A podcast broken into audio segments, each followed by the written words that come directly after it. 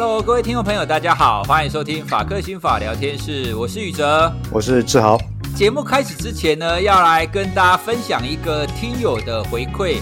那这个听友呢，他是私讯到我们的 IG 里面，那我们看了非常的感动。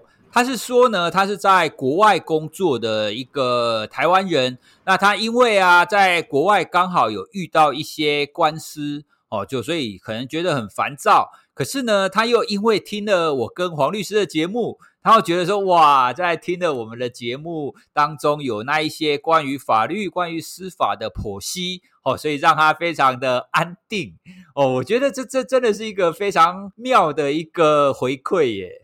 我有看了那个，就是说这位听众啊，他传来的讯息，那我是觉得蛮感动。就是说最近正好有一个事情嘛，我有我有好几个朋友，其实都是。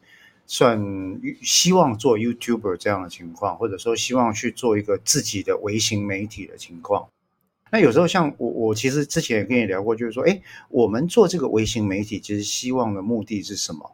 在我记得在聊到法克心法这个系列的时候，我们讲说，当然是传播知识哈。但是这位听众的回信让我觉得说，哦，我们真的有是做出一些贡献，因为很多时候。你跟我在聊一些心理学上或法律上的知识，我常常心里会抱着一个问号，就是说，我公这干我狼被听，看我让干我让我应 处，你知道不？又是不是我在舒适圈里面讲起来自己在开心啊？当然后来就陆陆续续听到其他的听众朋友，那还有这一次这位听众朋友他们的回信，就让我可以有一些小小的 feedback，让自己可以确认说啊，我们做这些事情基本上是有意义的，那也真的。可以帮到一些听众的一些忙，我觉得这个是很好的事情，对我来说也温暖了我了。我觉得对我来讲，让我确认了说，哎，我们做这件事情是有帮到人家的，有有帮上忙的哈。我们的这个节目其实可以起到抚慰人心的作用。这个是很好的哈，我我看到这个讯息非常惊讶的是，他居然听法克辛法聊天是会抚慰人心的，因为我觉得我们的这个单元都是讲一些比较硬生冷的知识啊，他居然会觉得抚慰人心呢。我我以为都是因为我们在讲干话的缘故，都是两个大叔在讲一些五四三。你说娜娜的这个娜娜的这个节目哈，她的聊心事可以抚慰人心，这个我相信了。我我跟你两个大叔 在讲干话，为什么可以抚慰人心这个事情，我就没有搞懂。但是无论如何，可以发挥功能，我还是觉得很开心啊！我还是觉得很开心。要感谢这位听众朋友，要趁着这一位听众朋友的回馈，也想要跟大家分享。其实我们有希望把哇塞心理学的内容可以在网上的提升啦，因为我们做节目一年多以来，我们一直想到说，好，那既然有这么多听众朋友支持我们，我们可以再多做一些什么。可是，一想到要多做一些什么，有一个关键点就是，好，那你的资源、你的资金、你的人力，哎，要从哪里来？哎，所以我们也规划了一些想法，哦，那也陆陆续续在进行当中。那之后呢，就会更清楚的跟大家讲。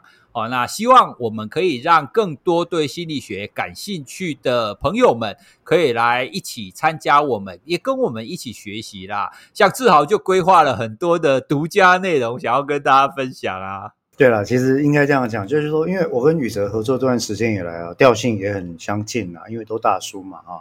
但是有一个很，我觉得有一件很重要的事情，就是说哈，其实一直以来对于心理学。我自己是心理学之后还有法律，有着一种莫名的憧憬跟狂热。那我们很希望说，可以把这两个，应该说在生活中哈如影随形，可是很常被大家忽略，或者说很多情况底下会误解的学科哈，它的应用价值来跟大家做做一点的分享。刚刚宇哲讲了一个重点，我们确实规划了相当多的。可能说比较多面向的这种学习或者是资讯分享的日后的节目发展方向在里面，但是我们也希望可以透过这样子，我跟宇哲两个节目或者说我们一起的 joint efforts 啊，这样的组合，可以把更多的线上跟实体的资源啊，有机会的结合在一起。那这个是我们真正希望做的啦，因为毕竟心理学这件事情在台湾。我每次只要看到人家说啊，你心理学你一定会读我的心哈，不，没有办法哈。啊，心理学就是那个做做那个什么图形测验嘛哈，那我就会觉得有点难过这样子。我我常跟宇哲，我之前有跟宇哲讲过一句话，我说哈，心理学跟法律学这两个学科，大概是在各国跟人类生活最直接相关，但是却又最常被忽视的两个学科。理由很简单，因为大家觉得我只要看得懂字，我就懂心理学。我只要看得懂字，我就懂法律学。为什么？因为一下来嘛，你们字写出来嘛，所以哈，这朗朗上口，对不对哈？呃，无罪推定啊，然后弗洛伊德啊，这些名词，沙雷欧北用哇，防卫机转呐，哈，武器对等啊，哈，这到处都有哈。这个有些时候听起来也是觉得有点啼笑皆非，那也觉得说。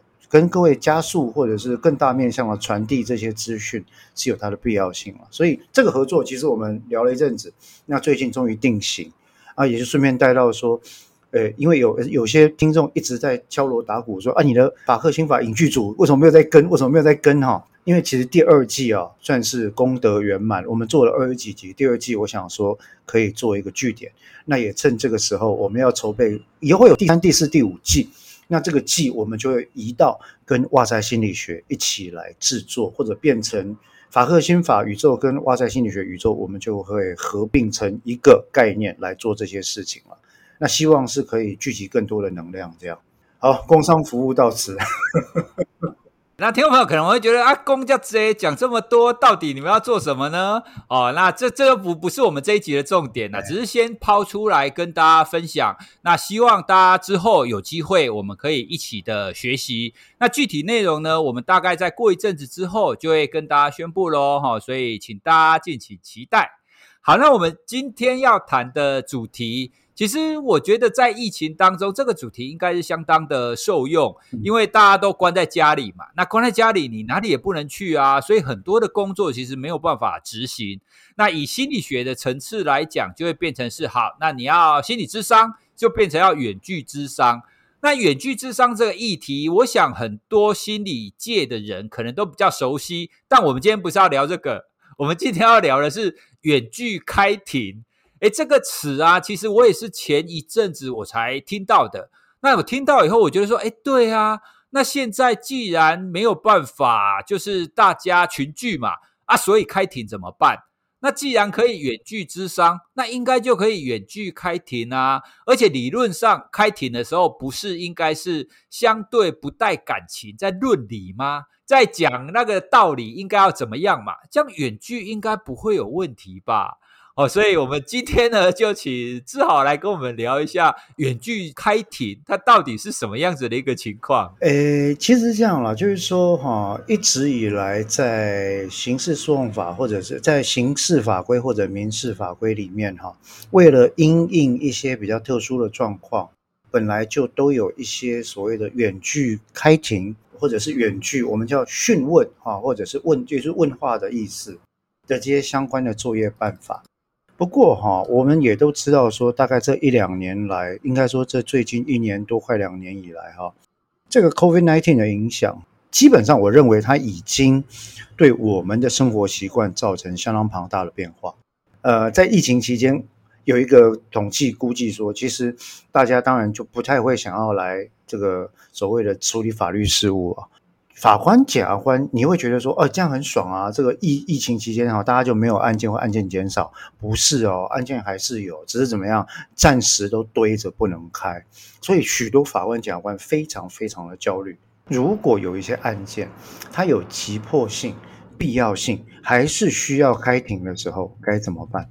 一般我们讲所谓的急迫性或者必要性哈，通常指的就是说，哎，犯罪行，举例来讲。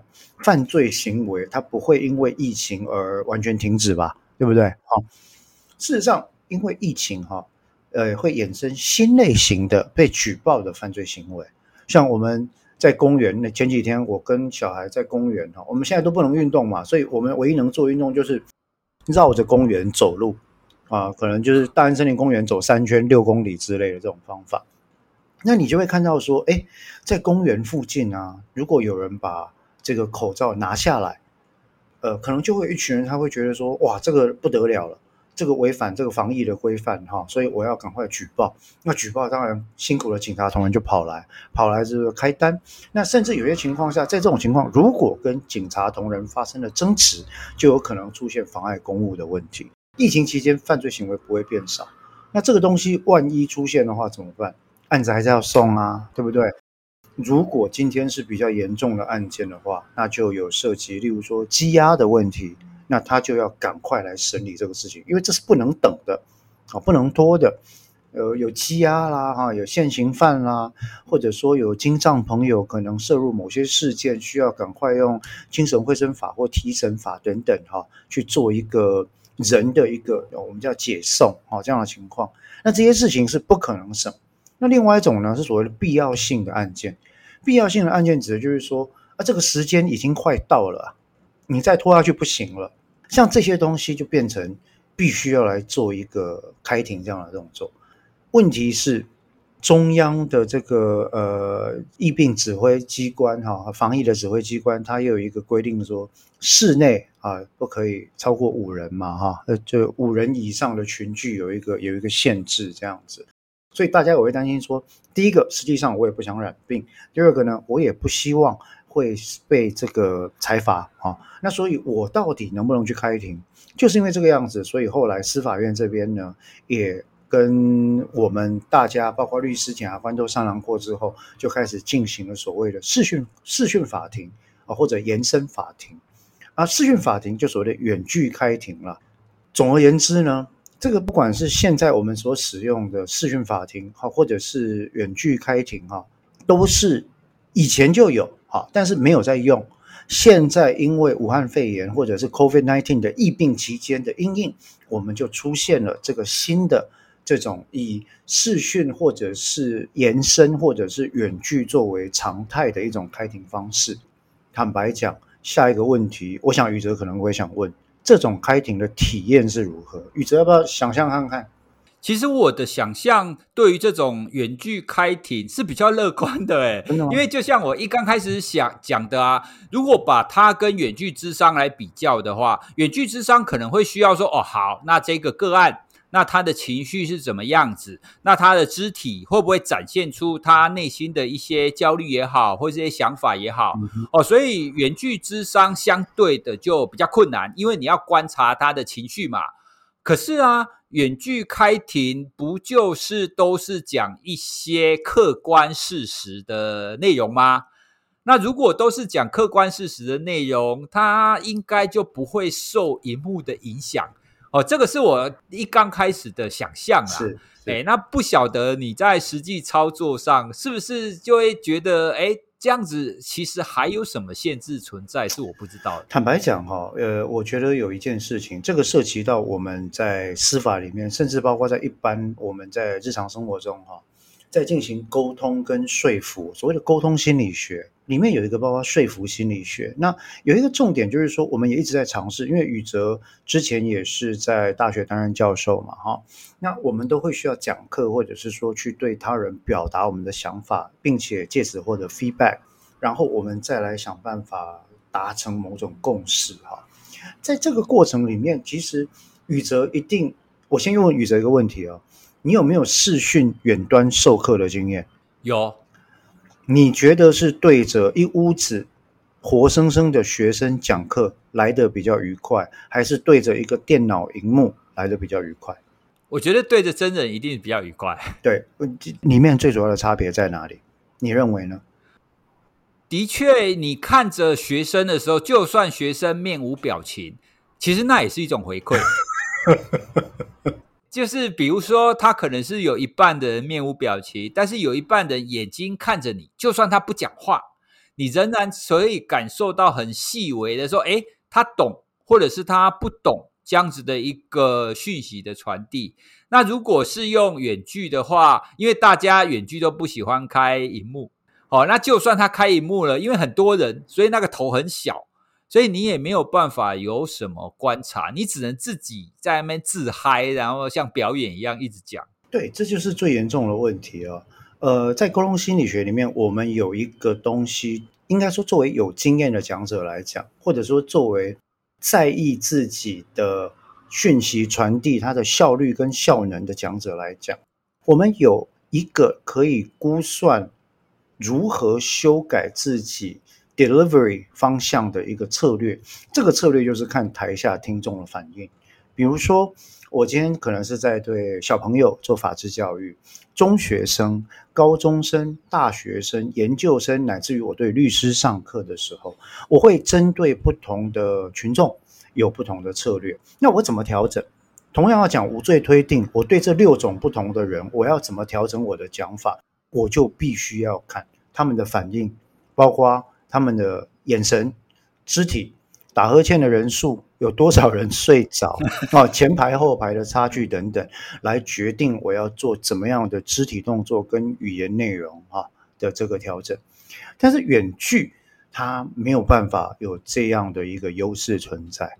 那把这个概念引申到开庭来讲，我想我就想要用这边来跟宇哲解释说，为什么不只是我，很多的律师其实都会认为远距开庭、视讯开庭或者延伸法庭这件事情，给他们带来了相当大的被剥夺感。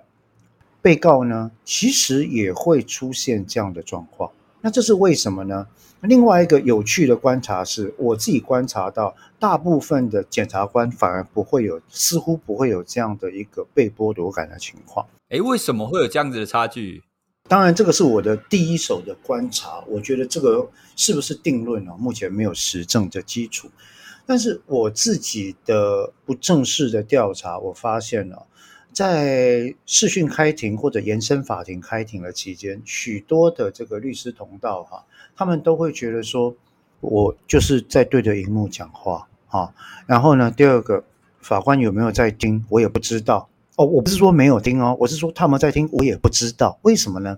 因为法官一直要担心书记官有没有把我讲的打进去，所以大家在修改字跟挑字比赛，你知道吗？哎，庭上。那个荧幕下面第二段第二行那个的不是地哦，你帮我改一下，要不然就是法官主动说，哎，书记官那个第二排第二行那个字啊，那个名词你打错，这边是选三号跟四号，所以很多时候，第一个你的陈述会被打断成枝枝节节，被打断成枝枝节节的陈述哈，其实我相信大家都有讲话被打断的经验，讲的人除了会觉得很不舒服之外，你立刻的一个印象就是说，其实你好像没有在听我讲话。我们没有做一个完整的 information exchange 资讯交换，那所以这个是被剥夺感的第一个来源。就是说，你会觉得我并没有得到足够的 attention，而注意力跟聚焦呢，我们认为在司法程序里面，在沟通是非常重要的。因为你想想看嘛，我们今天开一个庭，如果不是原告被告的生命、财产、人身自由。啊，就是他的一些其他的权利，那这些都是非常重大的标的。那所以说，当我们觉得说，嗯，好像没有认真的在讨论，大家都是，哎，在做个，就是说把我讲的打下来这样子哦，这个被剥夺感的第一层次就会跑出来。其实，在被告的情况，大致上我们问过也是这样子了。那为什么说相对来讲，检察官比较不会有？我举个例子。前一段时间我去开一个啊，这个庭是所谓的延伸法庭。我去开延伸法庭，就是说哈，法官、检察官、书记官在 A 庭，我跟被告跟法警在 B 法庭，告诉人跟告诉代理人在 C 法庭。这三个法庭，我们用那个呃视讯会议软体把它们串起来。那所以呢，我们就不讲其他的技术问题，我们就先讲网络这件事情哈。其实大部分的时候啊。声音大小难控制之外，会有出现非常严重的 delay。宇哲，我问你哦，在一个法庭一个庭被开庭，大概安排在三十分钟以内的情况底下，如果你要耗费十到十五分钟处理技术问题，你会不会觉得很挫折？那根本就没有办法讲到什么，或者是听到什么啊！就像我，如果我们录音的话，那录到一半说：“哎，等一下，等一下，志豪，你声音太小，或者你的你的声音太大，或者你的声音不见了。”那录起来就会非常的不顺畅。其实你讲话跟收听不顺畅，就会跟你的思考有关系。没错，非常正确。这是为什么很多时候我们在听或讲的时候，容易受到干扰，一些外部外界因素的干扰。那我认为在，在所谓的视讯法庭里面，哈，这样的情况就会更严重。也就是说，除了第一个，呃，我们原本作为辩护人或者是被告，相对于法庭检察官的被剥夺感之外，第二个技术层面的困难，那就加深了这样的被剥夺感。那你会说，哎，你们法院不是应该富丽堂皇吗？不是应该网络很好吗？现在不是应该要光鲜吗？对，我看韩剧跟美剧那个法院都跟什么吼，哎，key 要做税啊，里面都是这样光鲜亮丽，有那个法律女神站在那边拍谁哈？如果各位这样讲，表示你真的没有踏进过法院一步了。在我们在台湾大部分的情况底下，尤其是大都会区，法院的状况通常相对来讲都是老旧。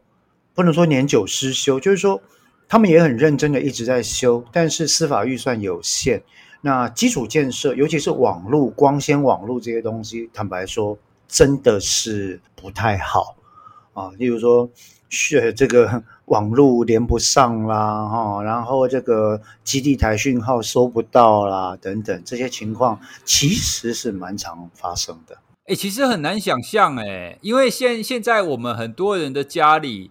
都有光纤啊，我们都接那个，不管是中华电信或者是其他的电信商，都很方便啊。而且我们就接基地台啊，所以这个在法院为什么会做不到？应该说，相对的法院来讲，它这边第一个，它的治安的要求又比一般的机关要强烈了。哦、其实我不知道宇哲知不知道一个消息哦，这个不仅是法院，在全国各级政府哈，好像一直到前年，还有人在用 IE 这个浏览器，你知道吗？就是微软有没有有一颗球写个一？对，那那个浏览器我就不客气讲了，真的是不好用了哈。但是有些公家机关就规定啊，他他门他门口那个网页首页还有标签，本网页限用 IE 十一版浏览。哇塞！我要讲的是说，台湾哈网络基础建设，不管在软体或硬体方面的基础建设，真的是严重落后。民间的潮流不止五年以上，普遍状况来讲不止五年以上，这是一个常态。那这种情况底下，你要做一个所谓的远距法庭或者是视讯法庭，你要像人家美国一样来开这种所谓的即时性的法庭，哈，呃，坦白说，我认为它只是加深了被告的哦，或者是辩护人的，或者是民事案件里面当事人两造的被剥夺感而已。好，那第三个问题出来了，你一定注意到我刚刚举的例子里面，我在说 A、B、C 法庭设计的时候，法官跟检察官在 A 法庭，被告辩护人在 B 法庭，告诉人跟告诉代理人在 C 法庭这样的设计。那这种设计呢，就是所谓的延伸法庭。所以延伸法庭是什么意思呢？就是。你们大家来法院开庭，可是我们为了避开五人以上群聚的限制，把你们大家隔离开成三个物理法庭，再用电视或电话或者网络会议的方式，把你们串在同一台电脑上。听起来很完美，操作起来很痛苦，因为对于双方的当事人来说，我们就必须冒着染疫的风险，眼巴巴的跑去法院开庭。当然，我就觉得配合法官也没什么不好啦，只是说在这种情况底下，开庭的效率就会出现另一个问题是：比如说有没有想过，照理讲，法院检察官跟这个辩护人应该是三方？对啊，他们应该在三间才对啊。嘿，那为什么法官检察官在一间？对啊，为什么？因为房间不够吗？我倒也不觉得是这样子了。哈。我本来是以为说他们在开庭的时候会开的方式是。法官跟他的必要幕僚一间，被告辩护人一间，检察官跟告诉人、告诉代理人一间，合理吗？哎，你就有攻击、防御，然后跟这个法院三方三角形就出来了。但是我们看到的情况就比较不是这样子，是法官、检察官在同一间哈。所以我在开庭的时候呢，我开完庭通常就会做一个动作，就是我就会物理上跑进主要法庭去跟大家打招呼。进去的时候，我们都会看到法官、检察官在讨论本案的案情，那、啊、这个就尴尬了，这个就尴尬，就是有点像抓奸在床的感觉，就是说 一开门进去要跟法官说拜拜，结果哎，你们在讨论本案案情啊，可是也已经没有，也没有在录音，也没有在做笔录了，你们居然在讨论案情啊？你不是应该公平公正的吗？你怎么会跟检方讨论案情呢？那这就涉及到我们台湾可能六十年、十年以来一直出现的一个比较严重的问题，就是我们叫做。审检分立的问题啊，那审检分立的问题，宇哲应该也知道。我们过去其实一直都有提到说，到今天为止，台湾的还是很多人搞不清楚检察官跟法官有什么不一样。我我举例，我问宇哲哈，你会告诉我检察官跟法官有什么不一样？法官就做裁判的那一个人啊，那检察官应该就是起诉的一个人吧？就很像是两边在对打，一边就是检察官，另外一边就是律师嘛。没错，没错，你有这个基本的知识哈，这样就已经八十分了，你知道吗？在台湾，很多人分不清楚法官、检察官的区别。分不清楚检察署跟法院的区别。那事实上，这个不能完全怪民众，是因为过去台湾在这六十几年、七十年到八十年的时间以来，啊，其实一直并没有很强调所谓的审检分立。审检分立的意思就是说，法院跟检察机关，因为他们的功能不一样，他们掌握的权力不一样。那什么叫功能不一样呢？法院就像刚刚宇哲讲的，依照法律，那实施审判，审判就是处理争端嘛。这个争端也包括了民事、刑事跟行政的争端。所以法官要是中立的，不偏向任何一边的，然后呢，不介入这个案件的一个利益纠葛的状态的啊，这是法院的功能。检察官相对的呢，他是代表国家追诉、侦查。执行犯罪相关的事项，那所以说他比较像是一个攻击者，而不是一个中立的仲裁者。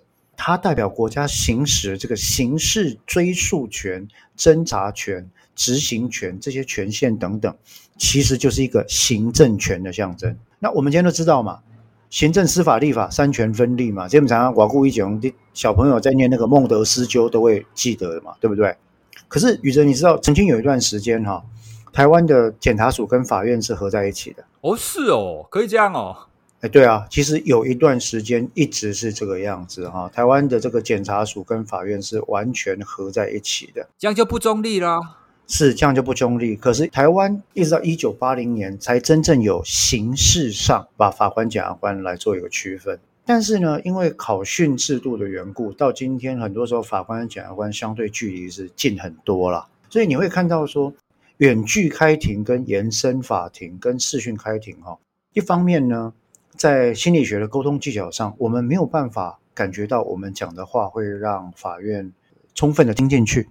第二个，我们这又受到技术的基础建设的限制，讲话更难被听见。第三个，实体距离上，我们跟法官又比检察官跟法官要来得远远很多，甚至连房间都不在同一间里面。就这三层因素的情况底下，我认为目前在台湾实施所谓的延伸法院、延伸法庭、远距法庭哈的状况，坦白说是是不太好。我个人的体验是不太好。哎，如果就你这样子讲啊，这样听起来，这几个限制综合起来，应该就会对被告，就是律师这一方会比较不利嘛。那是不是会有一些调查，就是凡是使用通讯的方式来进行开庭的，就比较倾向于某一方输啊？呃，我认为在实验设计上，这个假说可以作为被检证的对象，但是这里面有一个严重的系统性因素已经存在。举例来讲，我如果说宇哲，你的假设如果用现在的视讯或远距开庭，被告的败率会增加，那你这里面有个前提嘛？视讯开庭造成的这个差距，对于法官听取证据之后所得的新证会产生程度上的影响，对不对？那我只要提出一个反假说，就可以推翻这个事情了。如果我告诉你，开庭从来法官就没有在听，你人在现场跟不在现场都一样，是不是就能推翻你的假说了？可不行啊，法官怎么可能会没有在听？我开过法官在我言辞辩论的时候闭目养神的庭。哎，这个可以讲吗？这个要剪掉吗？不用，这不用剪掉，因为是事实啊，我就事实我才讲啊哈。那当然，法官闭目养神，头脑晃来晃去呢，我也不敢说他在他老人家在打瞌睡，对不对？搞不好他在思考啊，有可能闭目沉思。所以你知道，我就用了一个震耳欲聋的方式来提醒法官我在讲话。你猜是什么方式？我把嘴巴闭上。所以你就不讲话，看他有没有反应。大概过了三十五秒，因为我心里在默数嘛。因为你要宇哲，你要知道哈，在法庭上本来有一方在讲话，突然之间完全没有声音，这件事情其实是非常很尴很尴尬、很奇怪。所以那个法官睡了，就也不是说睡了，就是他闭目的状态，然后一直持续三十五秒才睁开，一直到大概三十几秒之后哈，然后呃，他才恍然惊醒，说：“哎，大律师，不好意思，请继续，请继续，你继续讲哈。”然后他还补了一句说：“我都有在听，我都有在听你讲哈。”那我实在很想问他说：“庭上不好意思，刚刚这三十五秒，你可以跟我讲我刚刚讲了什么？” 在在开庭的时候，你们可以这样问法官的吗？哦，可以啊，没有什么不行啊。只是我觉得说，嗯，当场也没那个必要这样问了，对因为我大概也知道状况了哈。那所以呢，我就很逝去的，就是我把那三十五秒或者是更久之前两分钟的东西再讲一遍。那我讲这个意思，当然不是说要去批判法官怎么样，因为他们也很辛苦，也很累。有些时候，我觉得这个人之常情，没关系的。我只是要回来讨论这个远距开庭或视讯开庭这件事情，就是说，其实，在重重的限制底下，你我们刚刚讲到三个限制嘛，哈，我认为是一直存在的问题，只是今天透过远距开庭或者延伸法庭，让这个问题更形严重。那问题就是。宇哲，你刚刚问的更情严重之后会怎么样？坦白讲，搞不好也不怎么样，因为被告的败率还是很高，没有显著差异的状态。有可能在心理学上，有可能我们做实验就会出现这样的结果。对，你已经到顶了嘛，反正就就就输了嘛。像日本就九九点九九趴嘛，哦，你都会输嘛，对不对？那台湾就九十二到九十五趴，你都会输嘛的状态。那所以说，在这种情况底下。令人要我我是觉得可以把这个远距跟视讯开庭做一个反思的契机啊，重新去思考整个法庭的配置跟安排这件事情。所以你你如果之后要把现在这种视讯开庭的情况改善。那第，除了改善我们刚刚讲的网络网络的基础建设，然后他们分在不同房间这个部分，还最后还要连接到刚刚你讲的所谓的考讯制度的关系吗？对，其实应该说这个是非常的庞大的一个问题哦。你你说我们今天本来聊视讯法庭是个小问题，对不对？然后就是你我们都以为说啊，视讯法庭就是。人不要到啊，就就从家里用电脑开啊，电脑开也是要穿法袍啊，哈。审判制度这件事情，其实就我觉得透过这个疫病的机会，就可以来做一个反思啊。这里面当然还有很多故事可以讲啊，包括法庭席次跟座位的安排等等。其中最大的问题就是说两件事嘛，以前就存在的，现在就看得更清楚。第一个，为什么我们在讲话，大家都没有在听？是我们讲的太糟，还是你们不管怎么样都不会听，对不？第二个问题，为什么法官、检察官的距离永远这么近？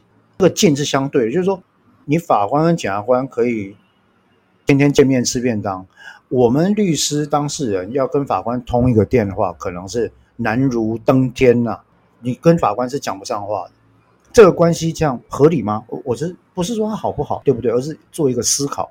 这个关系它合理吗？这样的关系是健康的吗？在日本、在韩国、在美国、在欧洲，审检辩三方有一个不成文的默契，是所有的对话原则上都是三方在场，除了三方在场以外，不会有私下的对话发生。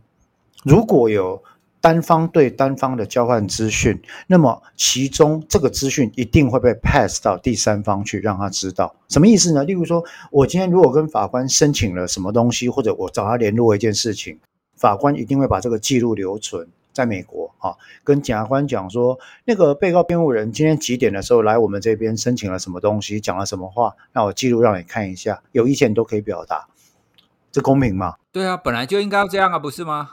对，但宇哲，你讲的本来就应该要这样，其实，在台湾是诶难于上青天的一件事情。真的假的？这个就要讲到诶省检之间的关系，但是这一讲大概就会是两个小时。台湾过去省跟检的历史这件事情一讲，大概就会是两个小时。跟他的演变还是有关系的啦，哈，有非常大的关系，啊，有非常大的关系。然后，其实到今天为止，在法律的设计上，台湾也都还是呃，让法官跟检察官的距离是非常非常的近。这件事情其实也一直是一个常态。我想这一点没有人会反对了，也不能反对啊。哎，照你这样子讲，就是法官跟检察官是比较近的嘛？那是不是有一些法官跟检察官之后会转成律师？那这样子，他转成律师以后，在诉讼上是不是变得比较近了？你讲到非常重要的一个重点。这边当然我不能够假设，我也没有实证资料去做这样的一个推断，说法官、检察官转任的律师之后一定会比较吃香。事实上，我个人并不这样认为，因为法官跟检察官在职的时候所做的职能训练跟律师非常的不一样。坦白说，我遇过的当事人里面，对于法官、检察官转任的律师，诶，这个抱怨所在多有的也是不少。那但是最重要的一点，应该是说，哈，确实有不少我认识法检转任之后，转任律师之后的人，他会觉得自己好像对于法院检察署还有一定程度的影响力。我就看过法官转任的律师，他是可以在检察署的庭或者是开庭的时候，对他台上法官所谓的学弟学妹啊、呃、不客气的，真的假的？哎，真的啊。那这个问题呢，在日本跟韩国都有非常深刻的讨论，叫做什么呢？前官礼遇制度。那前官礼遇的制度，大家如果有兴趣的话，可以去看一下。包括呃，有一部韩剧叫做《汉摩拉比小姐》，都有提到这个事情。那在日本的话，《刑事辩护律师九九点九》，或者是这个最近的一部《压色压色刑事组》刑事一部的乌鸦，也都会提到这些事情。这是千真万确的事情，只是它就是国王的新衣了，大家都知道啊，但是没有人敢讲出来。哦，哎，前官礼遇这件事情其实是一个现象啊，是一个现象。那看宇哲的表情，显然觉得呀，你们司法圈为什么如此的黑暗哈？没有啦，我是觉得司法圈很很紧密啦。呃，应该说这一圈里面有一些环节比较紧密啦，啊，有一些环节比较松散啦，啊，距离啊不太相等啦，大概是这样的情况。我觉得如果要做系统性的探讨哈，有机会我们可以来聊一聊。你知道最近我很喜欢的一个行为经济学派的学者叫 Daniel Kahneman，他最近不是在台湾出了一本书叫做《杂讯》啊？我看的是英文版。我看了这本之后哈、啊，其实应该是说拍案叫绝了，又回去再把《快思慢想》再读了一遍。这两本一定要连着看，因为它一个是讨论所谓的 bias，另外一个是讨论所谓的 noise，非常有趣啊。那这个我认为其实如果要检讨这些事情的话，就必须要整体来看。那但我们或许找一个机会再聊这件事。好啊，那我们下一次就来录一集，从司法上来看《快思慢想》跟《杂讯》。我在看那一本书里面有看到非常多的司法相关的例子。另外再做一集司法层面的，我觉得也会非常有趣哦。不过最后啊，我一直非常好奇一个比较私人的问题。你在录节目的时候，常常会讲什么什么剧？像你刚刚就讲那么多剧啊！哎，你一天到底花多少时间 看剧啊？哎，你你的问题其实有人问过，你知道吗？因为有听众问说：“哎，黄律师，你又要办案，又翻译书，又在写东西，又在做这个那个，然后你还说你要练瑜伽，还要带小孩，你一天有多少时间？我时间跟大家一样，就二十四小时啊。但是我我有一个特色哈，我有点。资讯，他说资讯焦虑还是资讯成瘾？